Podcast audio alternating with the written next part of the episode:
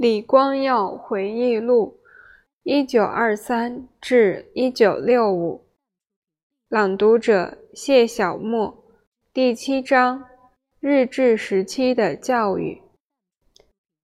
日治时期的三年零六个月，是我一生中经历的最重要阶段。它让我有机会把人们的行为、人类社会以及人们的动机和冲动看得一清二楚。没有这段经历，我就不可能了解政府的作用，也无法了解权力是进行彻底改革的工具。我亲眼看着，在残酷无情的占领军面前，整个社会制度突然垮了。日军要求绝对服从，除了极少数人，人人都从命。几乎所有的人都憎恨他们，但是大家都深知惹不起他们。只好调整适应，应变比较慢，以及不愿意转而接受新主人的人就倒霉备孕了。他们生活在新社会的边缘，财富有减无增，地位也下降了。马上看风使舵，趁机向新主人献媚的人，在新加坡这场大灾难中发财致富。日本军管政府的统治方式是让你不寒而栗。而不必借文明行为来伪装，严惩不贷使犯罪活动几乎绝迹。一九四四年下半年过后，在物资匮乏、人们半饿不饱的情况下，可以夜不闭户，犯罪率之低叫人惊奇。家家都有户主，每十户设家长一人。黄昏过后，人们开始在区内巡逻，直到天亮。他们拿着棍棒。不过是做做样子，因为刑罚太重了，没有犯罪事件可以报告。有人主张对待和惩罚罪犯应该从宽，认为刑罚减少不了犯罪。我从不相信这一套，这不符合我在战前、日治时期和战后的经验。经过最初的震荡和有过这段紧张的经历之后，我意识到。生活非像往常一样过下去不可。人们要吃饭，要服药，也需要牙刷、牙膏、衣服、鞋子、自来水、笔、墨水、纸等日用品。当时连刀片也难以买到，它变得珍贵了。人们只得把用钝了的在玻璃杯内缘磨一磨再用。烟草比日本钞票更值钱。一些专业不再那么有用，赚的钱也少了。商业活动不多，罪犯也在军法下受审。受过英国法律训练的律师没有用武之地，生意少之又少，会计业瘫痪了。但是人们仍然生病和牙痛，医生和牙医还是非找不可。尽管药物和麻醉药奇缺，医生和牙医却发了财。在日治时期头十个月里。人们常常看到日军把英国和澳洲战俘押到市区，命令他们做些诸如装卸货物的工作。战俘们会偷偷溜到咖啡店找食物，店主和家庭主妇送些面包、罐头、粮食和钱给他们。华人非常同情他们，他们瘦多了，拘留使他们身体衰弱，他们的军上衣和短裤破烂不堪。到一九四二年末，战俘出现的次数越来越少，一年后几乎绝迹。人们相信他们被送到泰国、印尼和日本服劳役去了。一九四四年末和一九四五年初，他们重新露面，只剩下皮包骨头，一条条肋骨凸显可数。他们是到缅甸修筑铁路做苦工。有的身上只缠着遮羞布，髋骨毕露，到处是溃疡和伤疤，尤其是手脚。当时虽然缺粮，但还不至于不能让他们吃饱。他们受到的折磨比第二次世界大战时期世界其他地方的俘虏来得严重。我相信日军残酷成性。但是他们之所以会虐待战俘，主要原因是瞧不起投降的英军和澳洲军，认为他们不像日军那样宁死不屈。他们建立一种制度，平民、士兵和学生都得接受精神教育，背诵天皇圣旨，以接受天皇是神的意识。每次举行纪念或庆祝活动时，报道部的职员都必须出席在国泰大厦天台举行的集会，聆听最高级官员宣读天皇赦令。奉日本祖先天照大神之命，这个物产富饶的国家将永远由女神的后裔日皇统治，国家将昌盛，日皇统治下的人民将繁荣，与天地共长久。这是上苍的意志。第一节比新主人更嚣张。日本人雇佣了一些亚洲人，他们的行为比新主人更嚣张。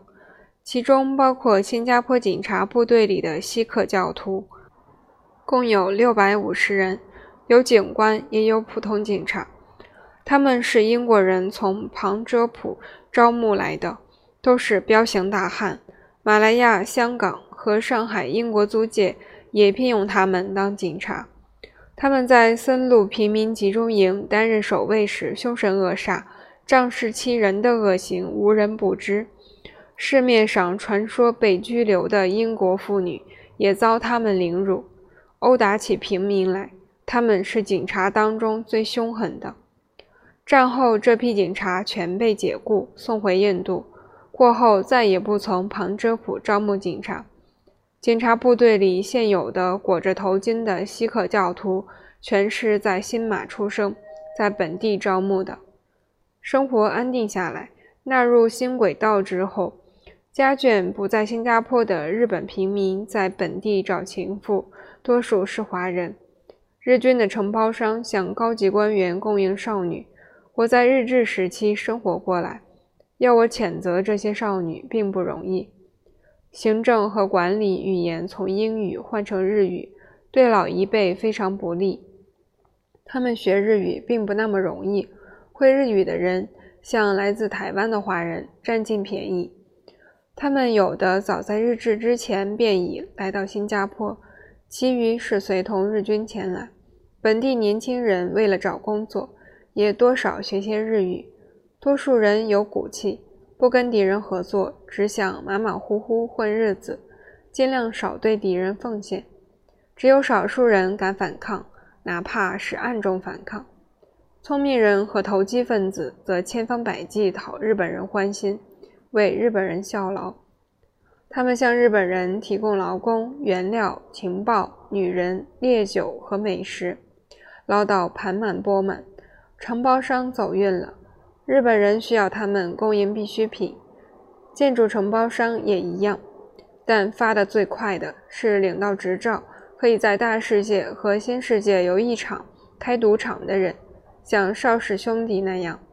当时物资匮乏。人民情绪低落，英军可能在两三年内回来赶走日本人，到时许多人会丧命。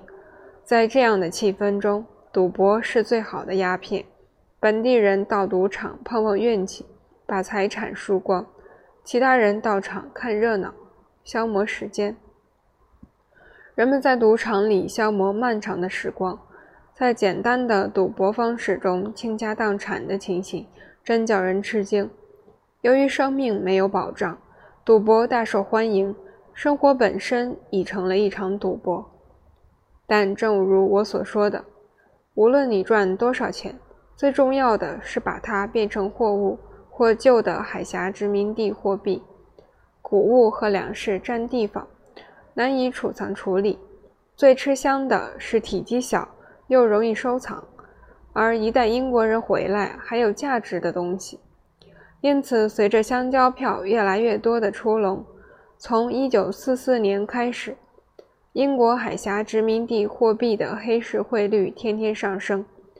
其次是首饰，但要买卖首饰，经济得知道什么是真金，24K 是多少，18K 是多少，得辨认怎样的钻石才是色泽好、瑕疵少的上等货。当然还得了解红宝石、蓝宝石、海蓝宝石、猫眼和其他次等贵重宝石的特点。胆子大的有钱人买房地产，房地产是不动产，涨幅不如黄金和海峡殖民地货币。转让房地产需要通过律师办理手续，到契约登记局登记。将来英国人回来宣布转让无效的可能性是五十对五十。此外，建筑物也可能被炸毁。结果是英军没进攻，转让手续没宣布作废，建筑物也没被炸毁。到日治时期的最后阶段，德国投降了，日本准会战败。人们只要卖十二瓶一箱的尊尼沃克威士忌，就能换到足够的香蕉票，可以买维多利亚街的一间店屋。买下店屋的人战后发财了。第二节：枪炮、军刀和暴行。三年零六个月的日治时期，让我学到的东西比任何大学所教的还多。当时我还没读到毛泽东的名言“枪杆子里出政权”，但我知道，关于谁说了算、谁能使人民改变行为，甚至改变效忠对象的争论，是由日本枪炮、日本军刀和日本暴行解决的。我说过，他们首先要人们服从，这一点他们做到了。接着便是强迫人们做出调整。接受日本人会长期统治下去的前景，让子女通过接受教育，适应新制度以及新制度之下的语言习惯和价值观，使自己变得有用，能找饭吃。第三，也是最后一个阶段，是要我们确认他们是我们理所当然的新主人。如果有更长的时间，这一点原本是可以实现的。道德和公平都无关重要，他们已经胜利了，高高在上的指挥我们。我们必须歌颂日本神之，赞扬日本文化，模仿日本人的行为。但是这样的事未必成功。在朝鲜，日本一开始企图统治这个国家，就遇到了顽强的抵抗。朝鲜民族有古老的文化，对自己的历史有强烈的自豪感。决心反对野蛮的新压迫者。日本人想方设法压制他们的本能和习惯，杀害了许多朝鲜人，却始终挫不了他们的锐气。但有一个地方是例外：在日本人到台湾之前，台湾先后由中国人、葡萄牙人和荷兰人统治。台湾人并不憎恨日本人。日本人要是在新加坡和马来亚留下的话，五十年左右就能像在台湾那样培养出一小撮忠诚的支持者。马来亚历史太短，民族太多，社会可塑性太强，难以抗拒他们。一些马来人受过英国一三六部队的训练，在马来亚的森林里加入了抗日游击队。但是，多数马来人当时希望日本人成为他们的新保护者。正如在英国人赶跑了日本人之后，他们希望英国人保护他们那样，唯一有勇气和信心，而且敢于挺身而出反抗侵略者的是华人。他们大多加入了马来亚共产党，有些则参加了国民党领导的抵抗运动。这两批人都受到了中国民族主义的激励，而不是出于对马来亚的忠诚。正如在战争时期。他们成了给日本人制造麻烦的根源那样，后来在和平时期，他们也成了给英国人制造麻烦的根源。一九四五年八月十五日，日本投降。从这时候起到九月底，是英国在全岛建立有效统治的过渡时期。整个新加坡是抗日集团的天下，他们用私刑对付日军的内线。爪牙以及那些曾经残酷迫害他人的人和嫌疑分子，殴打他们，虐待他们，甚至杀害他们。我还记得当时在维多利亚街和华沙两处家里，曾听到有人光天化日下在小巷子里被人追逐逃命发出的脚步声，听到拳打脚踢声，听到中刀丧命的凄厉喊叫声。结果是许多汉奸走狗。消失无踪，不是躲藏起来，就是逃到马来亚内地和南部的廖内群岛去了。解放并未为人们带来期待已久的惩恶劝善，老账不可能算得清清楚楚。要公平合理，需要文件证明和深入调查。单靠原有的人力物力，而要把所有的战犯都绳之以法，是不可能的事。无论是日本战犯还是本地战犯，人数太多了，他们少数受到惩罚，多数却逍遥法外。战犯审讯开始了，但是主要的日本战犯却没受惩罚。下令简政大屠杀的石正信大佐不知去向，以总司令身份批准简政的马来亚之虎山下奉文中将，先被调到中国东北，然后又到菲律宾。一九四五年，他向麦克阿瑟的部队投降。他在马尼拉受审，因冷酷血洗马尼拉的罪名成立，上了绞刑台。而不是因为他批准杀害了五到十万名无辜的新加坡青年。第三节，林金山的经历，共有大约二百六十名日本战犯在新加坡受审，只有一百个罪名成立，判处死刑。数以百计的人在新加坡日本宪兵部被扣留和拷问，有一些是我的朋友。林金山就是一个。他在1963到1980年担任过内阁部长。以下这段是他为我写下的1944年的恐怖经历：我被扣留在欧斯里坡两次，第一次在1944年1月，时间是两个星期；第二次在1944年2月，前后一个多月。有个到过桥北路我店铺来的华族青年，指认我是把钱交给他，让他捐给共产党的人。我分辨说，我这个资本家不可能亲共。他们用绳子鞭打我，七脚踢我，粗暴地对待我。我昏了过去，直到有人往我脸上泼水，才苏醒过来。我发现自己被关在一间长十五英尺、宽十英尺的牢房里。牢房里大约有三十个男女。